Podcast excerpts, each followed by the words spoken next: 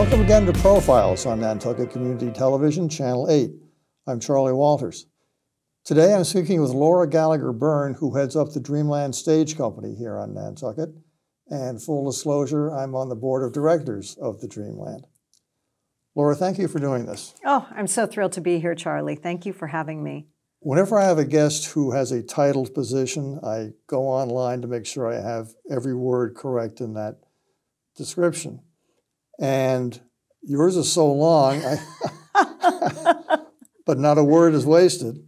So let me just read what it says at the Dreamland website. You are Director of Theater and Education at the Nantucket Dreamland and Artistic Director of the Dreamland Stage Company. That's a lot going on. It is indeed. And I want to have you tell us all about it, but I thought I would do this chronologically and say, when and where did you get involved in theater for the first time?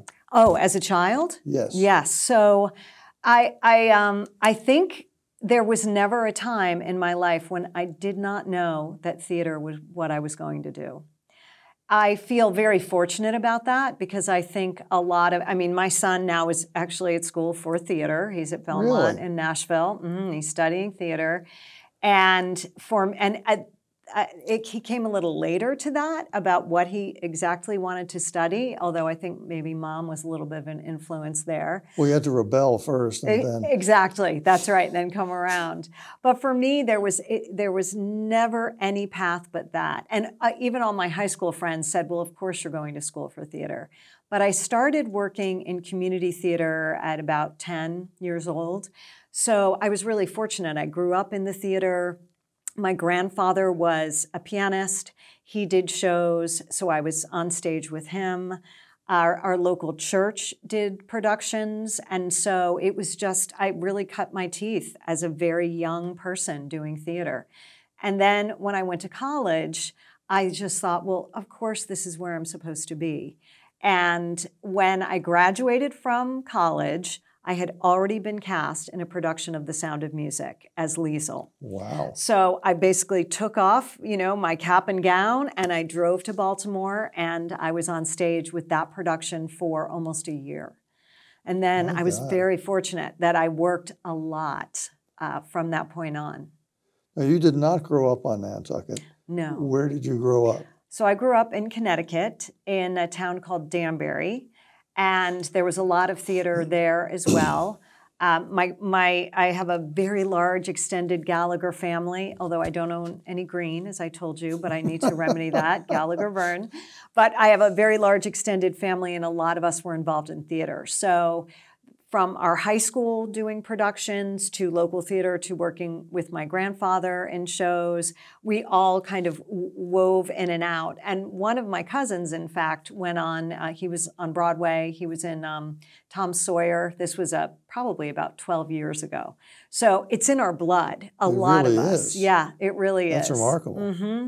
In our family, we are either lawyers, teachers, or actors, and directors.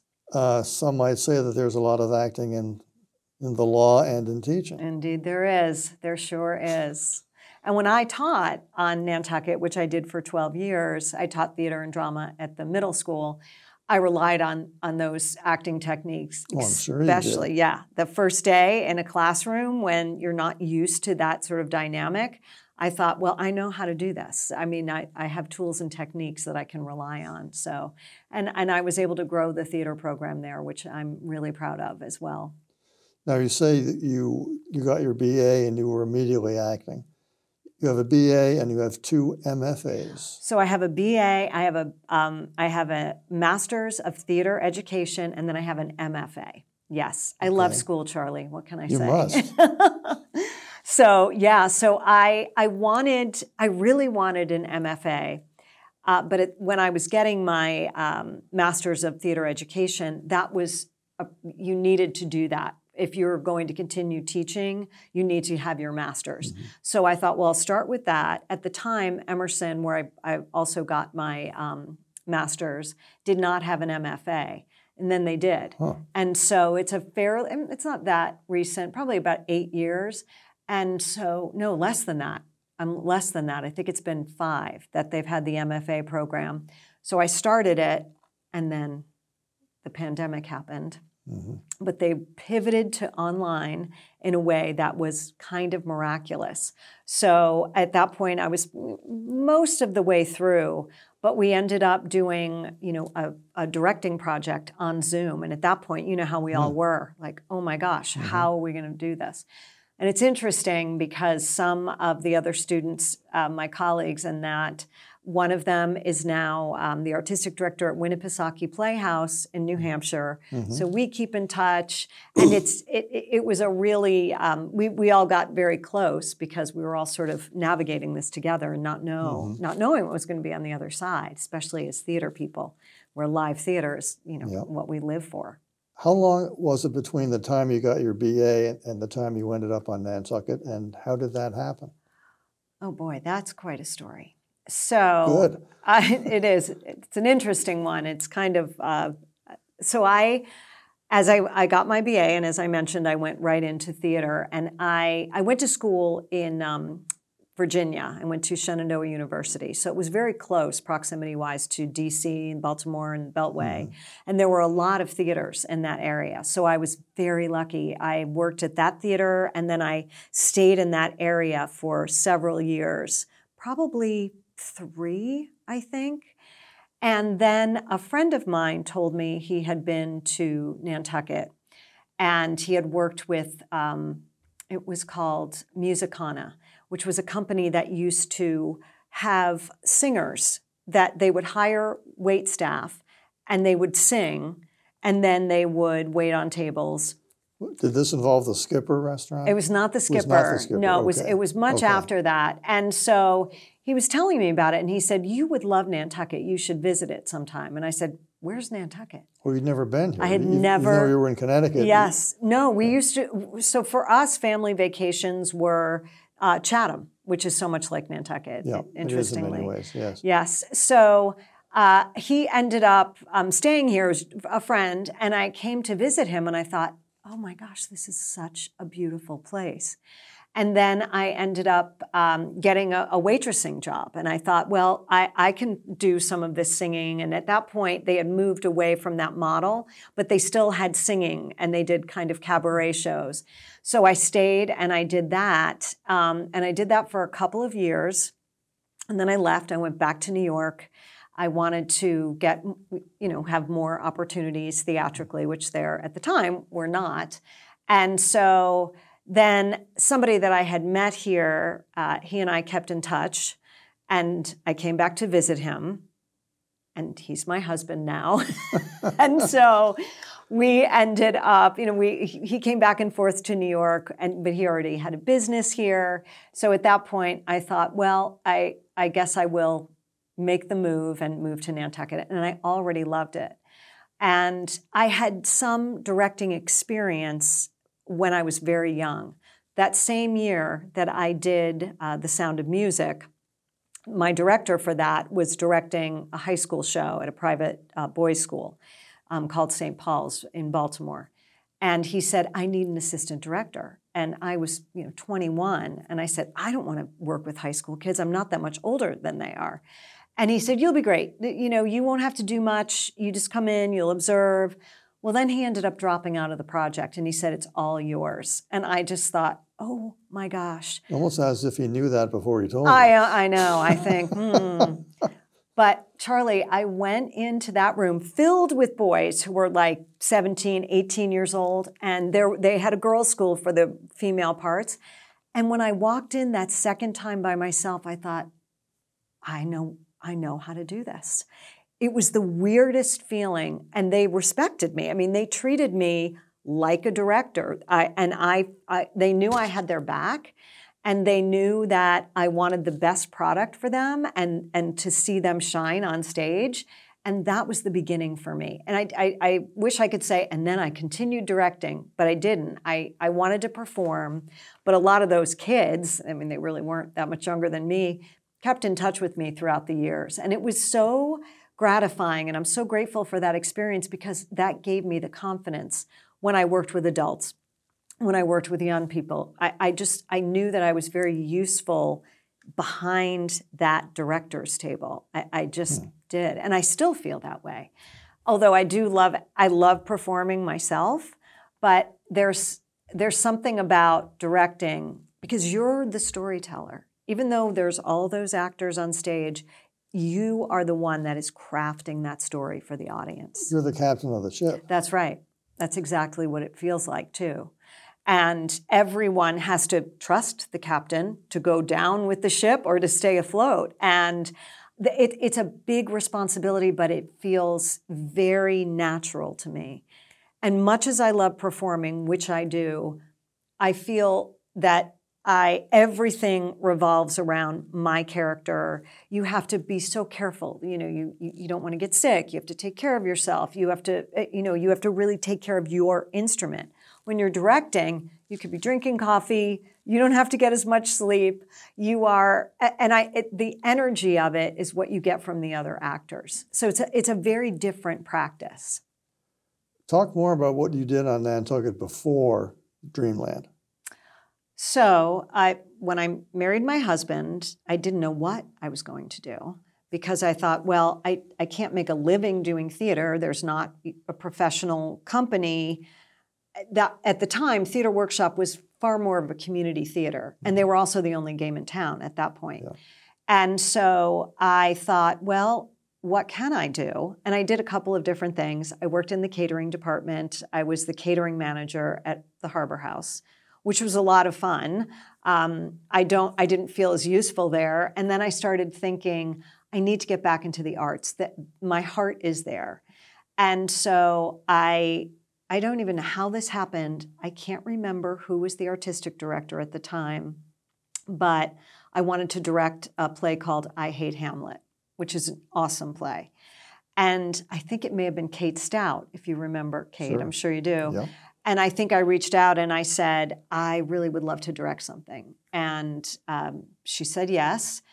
And it was adults. And it was an amazing show. And one of the things that I love to do as a director is to get people involved in theater that think they are talent-free. You know, they don't think that they belong on the stage. They've thought about it, but, you know, they've been too reluctant to try. And in that show, I think I had 3 people that had never been on stage before, and they were fantastic. And I think that maybe that is why I enjoy working with young people so much, because I can see something in them, like I can in adult actors, that I love to help them bring out, to help them actualize that. So I directed that show, and then I ended up doing another show that, I'm trying to think of the sequence of events. So I went and I started teaching at Cyrus Pierce Middle School by accident. I wanted to go in, and I worked as a teacher's assistant. And then the chorus teacher, who was from Ireland, couldn't get her visa. So they said, guess what, Laura, you're teaching chorus. And I thought, oh my gosh, okay. And then the drama teacher was starting to move more into English classes, so I ended up taking over his drama classes too. And my first year teaching there, I had tons of boys in my chorus class, highly motivated performers. I don't know how that happened. So they said, you should do a show for us. And so I said, okay. And that summer I did Oliver at Theater Workshop. And it was amazing. It was so much fun. The kids that were in it were Jasper Young and Russell Bartlett. They're, you know, in their 30s now. And a lot of those young people went on in ways to do theater. Jasper now is, you know, at Young's. He's taken over the family business, but he did improv for a while. He was in, so they kept their interests stayed with theater, which I find really gratifying. So I did more shows with Theater Workshop, and then it just became too much because I was focusing also on teaching. And then when in 2017, I was finishing my first master's program, and Joe Hale was at the Dreamland. And I knew Joe from Theater Workshop. He was on the board. And so he reached out to me because the previous person in my position left, due maternity leave. And so he reached out to me and he said, would you consider working at the Dreamland? And I remember thinking, that feels so magical to me. And then I got scared and thought, oh, am I going to be able to do this? I'm leaving behind a teaching career. Am I going to be able to bring this theater to the place that I would love it to be? And so Joe had amazing confidence, I have to say, in me. But I said, I can't leave the school until the end of the school year. I cannot let my colleagues down. I can't let the kids down. I had a show planned. And so he said, okay, but will you say yes in January? And I said, yes, I will. So I signed the contract in the parking lot of Surfside Beach. We met there. I know, it was like a Hardy Boys, you know. And I will say, full disclosure, I had told my principal what was happening. And he's no longer there. He was a great guy, very supportive. And I said, I just want to let you know I won't let you down. I will stay through the end. And he was so gracious. And he said, you've got to accept that job. That's exactly what you want to do. And so here I am, you know, 2023. And I feel that I have built this program in a robust way, and more to come, more to come. Now, to go back a few years, you also did some acting. Yes, I did. Tell us about that. So I did a lot of acting off island. And when I came to Nantucket, there was one summer when I came to visit, and I ended up doing a show directed by Neville Richin, and it was Little Shop of Horrors. And my wife and I saw you in that, and you were hilarious. Oh, my gosh. You were hilarious. Oh, my gosh. Thank you. And you really transformed yourself. And, yes, blonde wig. Oh, my gosh. Yeah, and the way you would, strut isn't the word, but the way you moved around. Yes, yes. Well, she is you definitely. You were very good. Well, thank you. I appreciate that. That character of Audrey is the antithesis of me, which is why it was so much fun to play. So much fun to play. So I miss when I think about that. And, you know, people still talk about that show. It's so crazy. Yeah. It was so much fun. I met one of my best friends doing that show. And it was wonderful. And Neville was a great director. I call him my mentor, and he truly is. I feel like I learned so much about how to get into the storytelling from him. I mean, there are things that he would do kind of naturally that I feel like I absorbed, and I used them in my own practice. And it was wonderful. Then I did, there was a company for a while here called Island Stage, Ginny Irwin. Yep. And I did a show, two shows, one season with them. And it was great fun. It was hot as blazes because we did it upstairs of the Methodist church. Oh God, I mean, and as you know, as I mentioned, I'm always cold. Even I was like, it's too hot. We need fans. We need air conditioning. But that was a really sweet little company. And it's kind of the beginnings of what has now happened on this island. You have White Heron. I also did a show with White Heron. I did God of Carnage. Their first year that they were in business, and when they opened as a theater, they were actually at the Dreamland. So I performed on the Dreamland stage. So I know how magical it feels to perform on that stage. And kids will tell me, and adults as well, there's something very beautiful. There's an energy about that stage. And as you know, we don't have much backstage space, so you better enjoy the times that you're on that stage. But it was a really beautiful experience to have that, and then going in and directing. Oh, and then I did other shows with Theater Workshop. I was in Dinner with Friends, which I'm trying to think what year that was. Then I also did Putnam County Spelling Bee. And there's another show that Noise, and then I was in Noises Off, which was a lot of fun. And Theater Workshop does such a nice job on that stage with transforming that kind of small space into all sorts of wonderful things, which, you know, did you see the movie Theater Camp? You know, I wanted it. It was hilarious. On your recommendation, Film for Thought brought it to the Dreamland. Yes, I know, which I really appreciated you and Josh doing that. But they have a line in there where they say, we're theater people. We know how to turn cardboard into gold. And that's it. Well, yeah. It's a funny line, but it's a true line. It's a true line. It is, yes. So I thought I think about that line quite a bit because I think that says it so well. And the movie was hilarious. I mean, so silly and fun.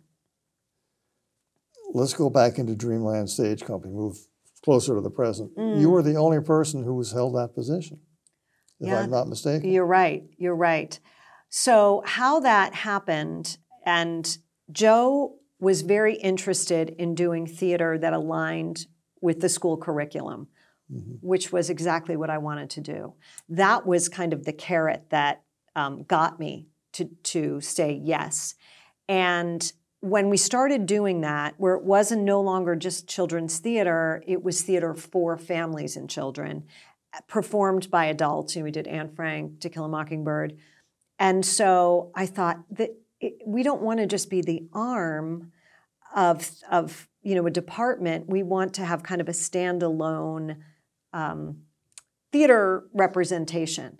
So Joe was on board with that, and I wrestled with what it should be called. And I really thought about it, and I thought Dreamland Stage Company. And that, once that title happened, it sort of became this entity unto itself. Yes, a part of the Dreamland, but in a way that it has its own sort of magic as well. So I was thrilled then to then be the artistic director of it. And we continue that, and it's growing. You know, the organization is so behind, as you well know, growing that theater arm. So I feel so grateful and honored to be the first person to have that title. I remember one of the first board meetings when I joined the board, and you were there, and the questions went around the room, and when it came to you, and what are you up to now, Laura, with the Stage Company? And you sat there and read off your planned productions, I think, for the next 2 years. I thought, how does she do that? I mean, that's, you know, looking ahead to 6 months is a lot. But yeah, you had everything planned out way ahead of time. I do. I mean, is that the way things go in your business, for lack of a better word, or is this? Is this Laura Gallagher Byrne at work? Well, I think it's a combination. I am a planner. I want to know exactly where I'm headed. I also want there to be kind of a thematic quality to what we're doing. And so yes and no, because sometimes I'll hold a spot if I know rights for a certain show are going to become available. And that happened with Frozen, which was a sensation. Every little girl on the planet wanted to be in it, be Elsa, see it. And so I had gotten some intel that that was going to be released. So I planned around it, and I thought, we're gonna hold this slot. We know we're going to do something for young people, but we're not going to you know, get the rights for anything else until we get see how this all plays out. And then sure enough, and Frozen was the show that we were, it was so popular, we planned to bring it back in the summer of 2020, which obviously we did not do. COVID. Now, what age groups are you usually working with? Groups? So it's wide. There was a point when we, you know, we were doing theater, bringing it to the schools, all of which is wonderful, but there was this segment of the population that I thought, they are ready to cut their teeth, they're ready to get involved in theater, and they were the 4- to 7-year-old little people. And I thought, it's not for the faint of heart. No. But if you don't expose children that young to theater, your chances of getting them in middle and high school are really small. So I thought, we're going to invest in this age group. And they're amazing. You know, the things that, I mean, they're so magical, and they're so in a dimension that we only wish we still were, in the way that they're so open to the creativity. And so I thought, we're going to do this in the summer, and I want to build a team that is going to be able to have what I think is the most important phrase, yes, you can. And we have that. And so that little segment of the program, which we call Dreamland Kids, has grown so much. We always have waiting lists. From those children, once they've done that, you know, we'll always say, we have kids in our shows now, they were a Dreamland kid. That's how they started.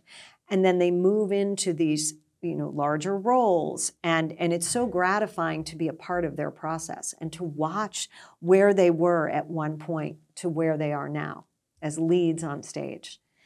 And even if they don't go into theater, they have learned so much about themselves. Yes, it's like music in a way. Mm-hmm. Even if you're not going to be a clarinetist, it's good that you studied the clarinet when you were 8 years old. That's right.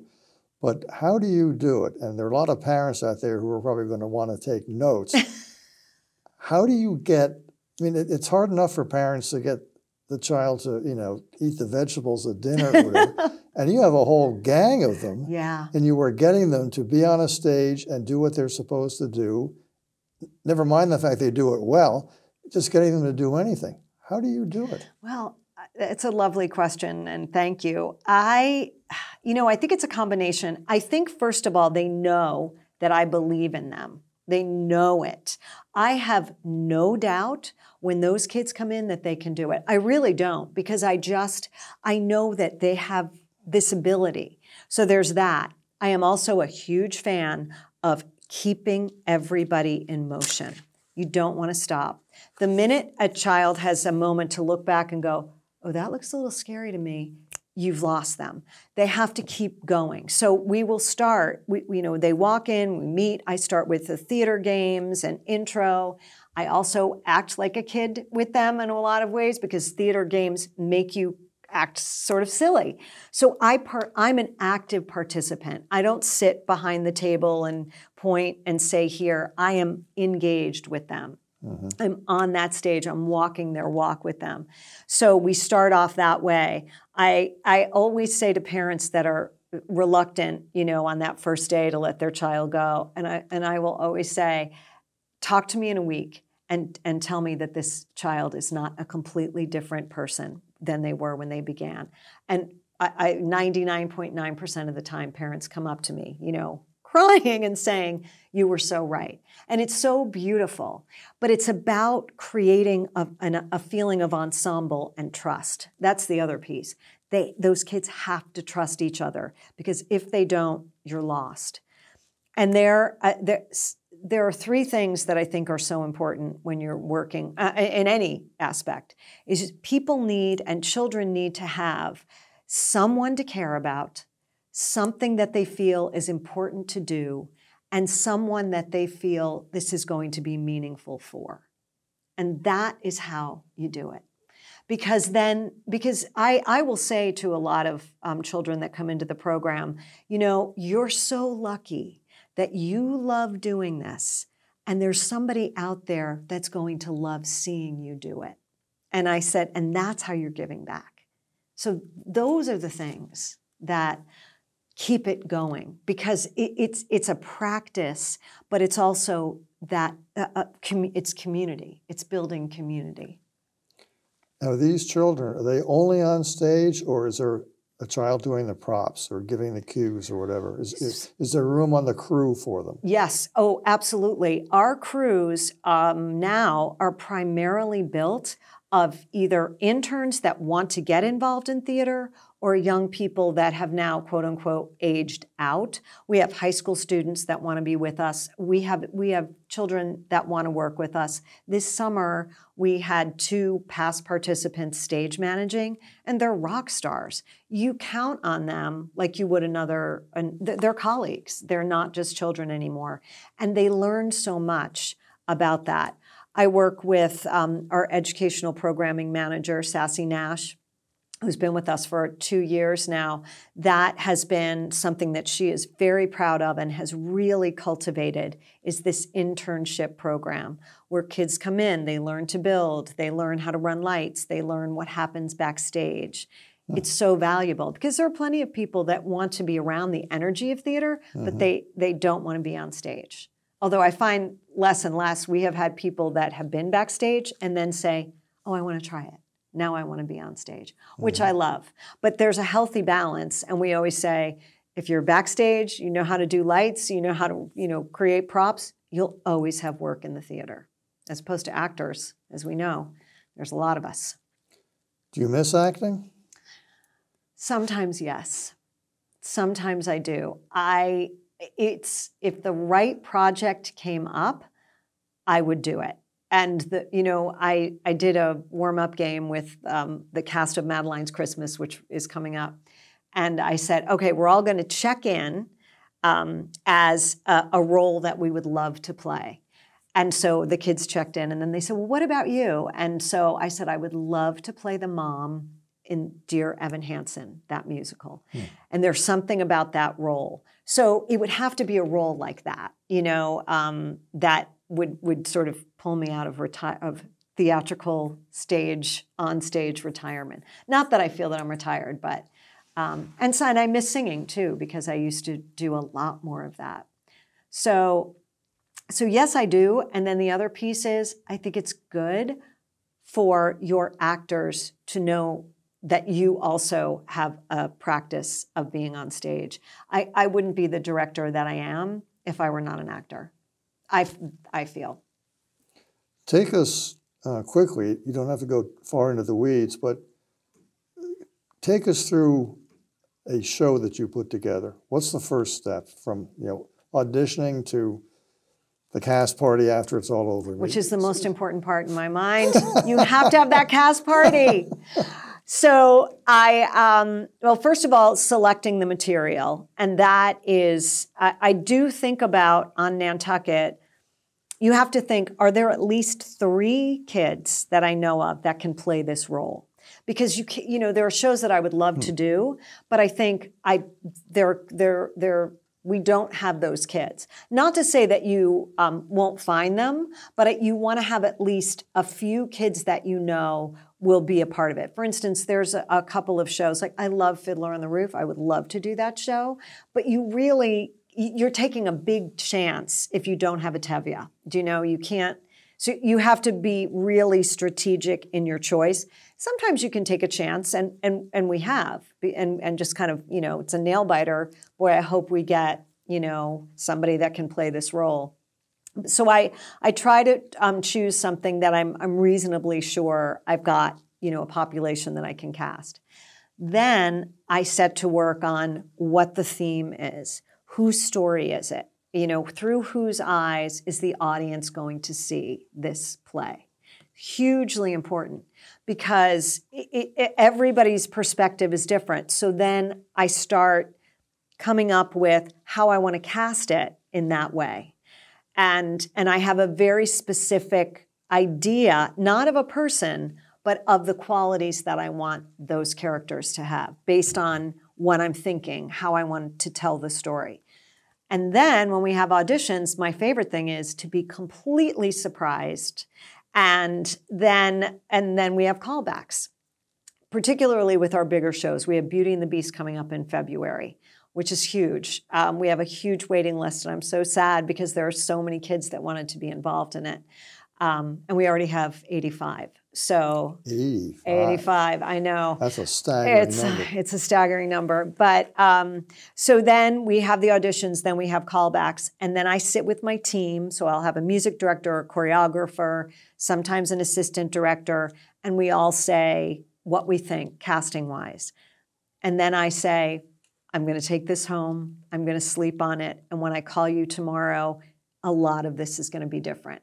And sometimes it is, because I feel like if I had to identify a superpower, it's that I can cast really well. And I've been told that, because it's not just about the talent that you have, but it's about that certain something that you bring to that part. So, well, that's interesting. You're making a big differentiation between directing and casting. Yes. Yes, there is. If you cast well, the rest is easy, because you've got those, you have that storytelling, you have those people in place. Casting is the most important thing that you do. If you don't do that well, it's going to be an arduous journey. I can count on one finger the one time I did not go with my gut, and I regretted it. So, which I will not reveal what that was, but, and it was an arduous journey for me. I think the audience probably, everybody enjoyed it, but I knew I And you're ultimately doing a disservice to the actor if you're not casting them in the right way. And particularly for children, you want to be really, really mindful of that. You don't want to throw them into the deep end of the pool before they're ready. I mean, sometimes you're tempted, but you have to be careful of that. Now, once the show premieres, do you as director then attend every show? I do attend every show. When I'm directing adults, there are times when I won't, and I will, you know, go back a couple of days later.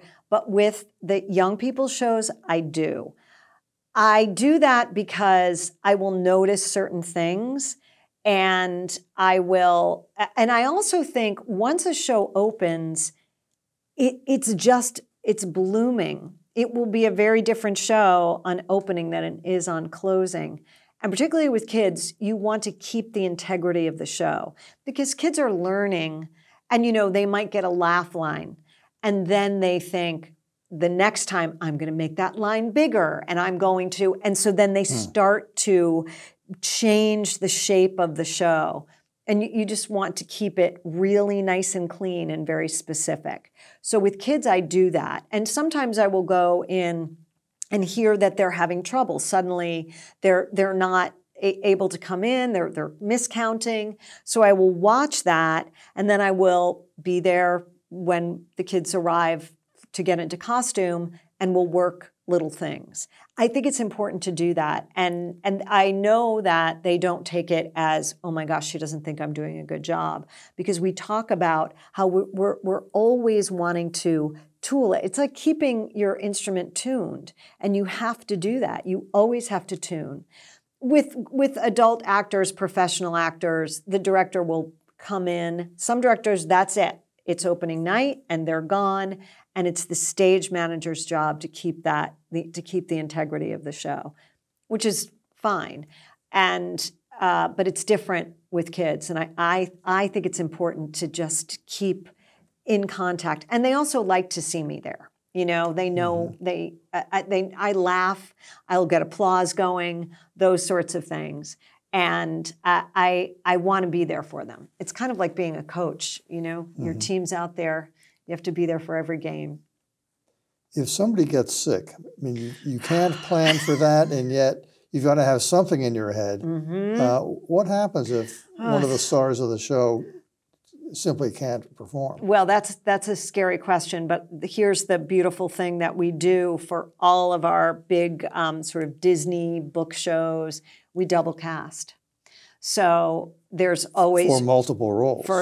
No, so let's say you will always have a counterpart. There are two full casts that alternate performances. So they rehearse together.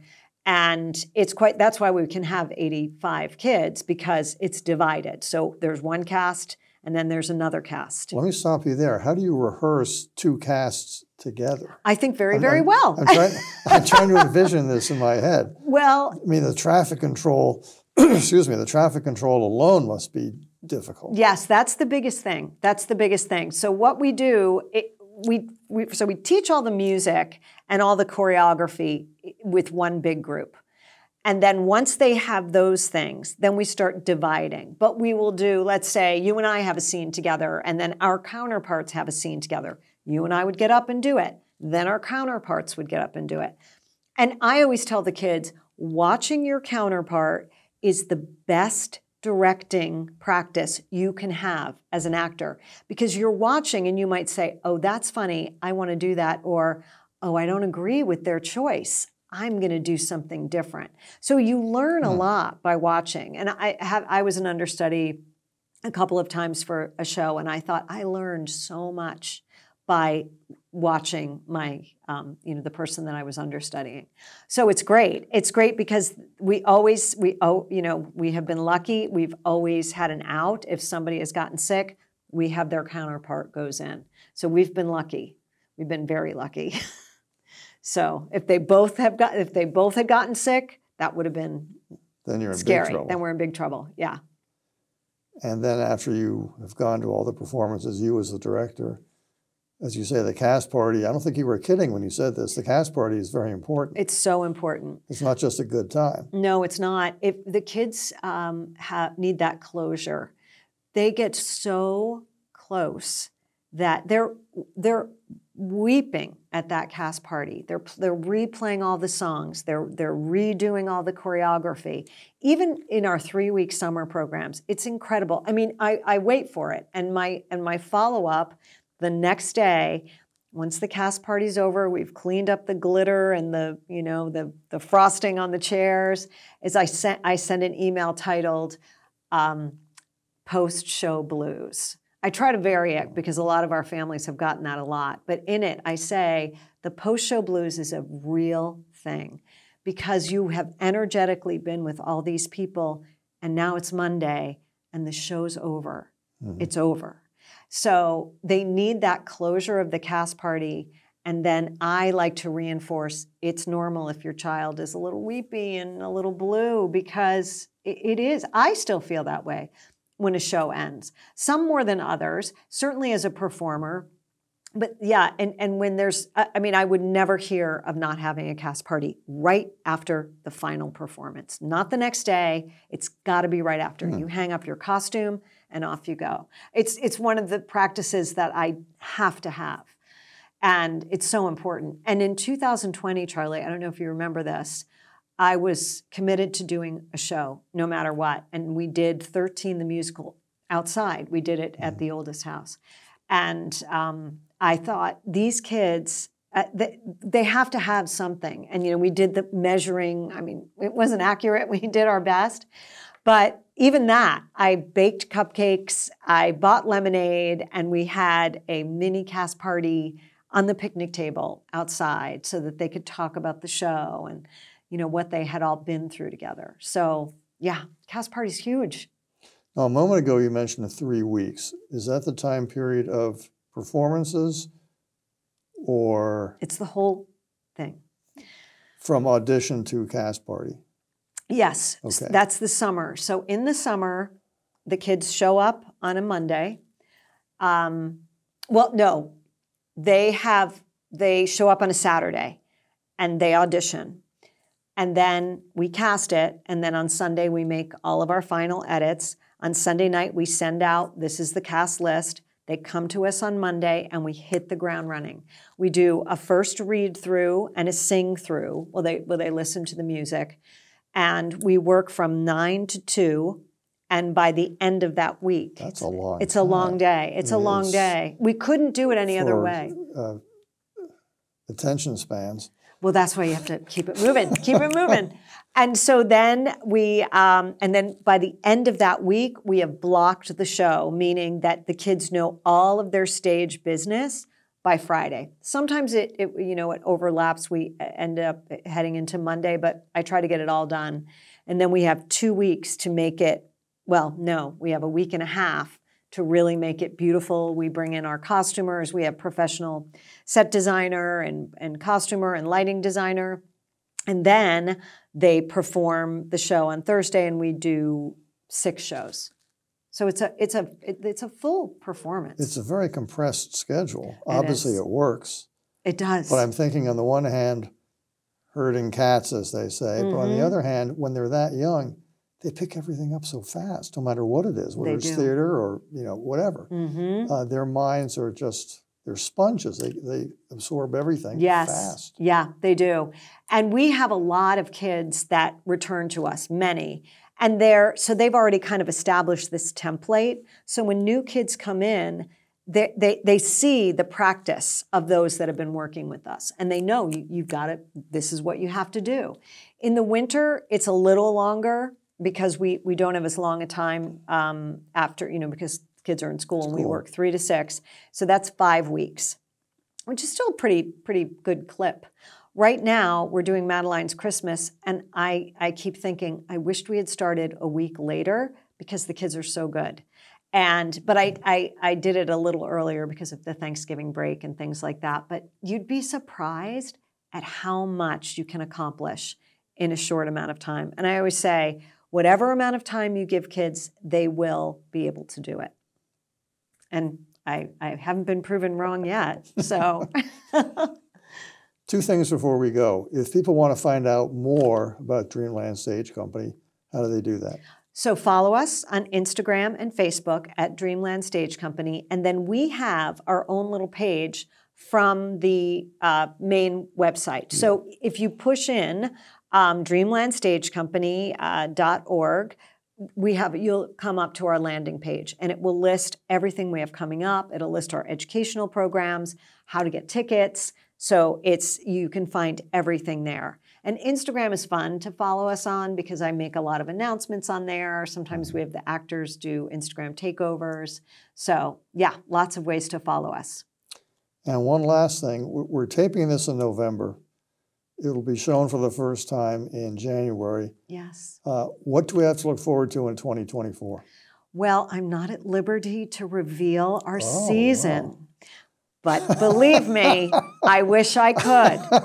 We do have Beauty and the Beast. I wish I'd known not to ask. No, I'm glad you asked. I'm thrilled you asked. So, because by the time this shows, everyone will know what it is. So then I can say it. Well, then you can actually, yeah, because this will premiere, all profile shows premiere on the first Saturday of the month. Oh, yes. And December's is already booked, shall we say. Yes, all right. So this will be January. All right, so I will announce that. But I can't say anything. You can't say anything, no. And you can't either there in the control room. Right, Frank, yes. So, all right, so our season for 2024 has already been announced, except for one show that we're waiting to hear. But our summer season, we are doing Mean Girls, which the kids are bananas about, and we are doing Newsies this summer. Mm-hmm. And then there are a couple of shows that even though it's January, I cannot reveal because we're waiting for the rights to become available for two of our other shows. Mm-hmm. But they're both wonderful. And registration at this point is already opened. So if there's still availability, people are welcome to register for our summer programs. I will keep my trap shut until the first week in January. you have to. But this sounds very exciting. Yes, it is exciting. Mean Girls, I mean, the girls are so excited. And the guys, it's just one of those shows that they're just all so, you know, crazy about. It's fun. The music is fun. You know, it's very contemporary. So we're excited that we were able to get the rights for that show. Laura Gallagher Byrne, thank you very much for doing this. Oh my gosh, the pleasure is all mine, Charley. No, it wasn't. It was equally mine. Well, thank you. Thank you. For Profiles on Nantucket Community Television, this is Charley Walters. Thanks for tuning in. Please join me again.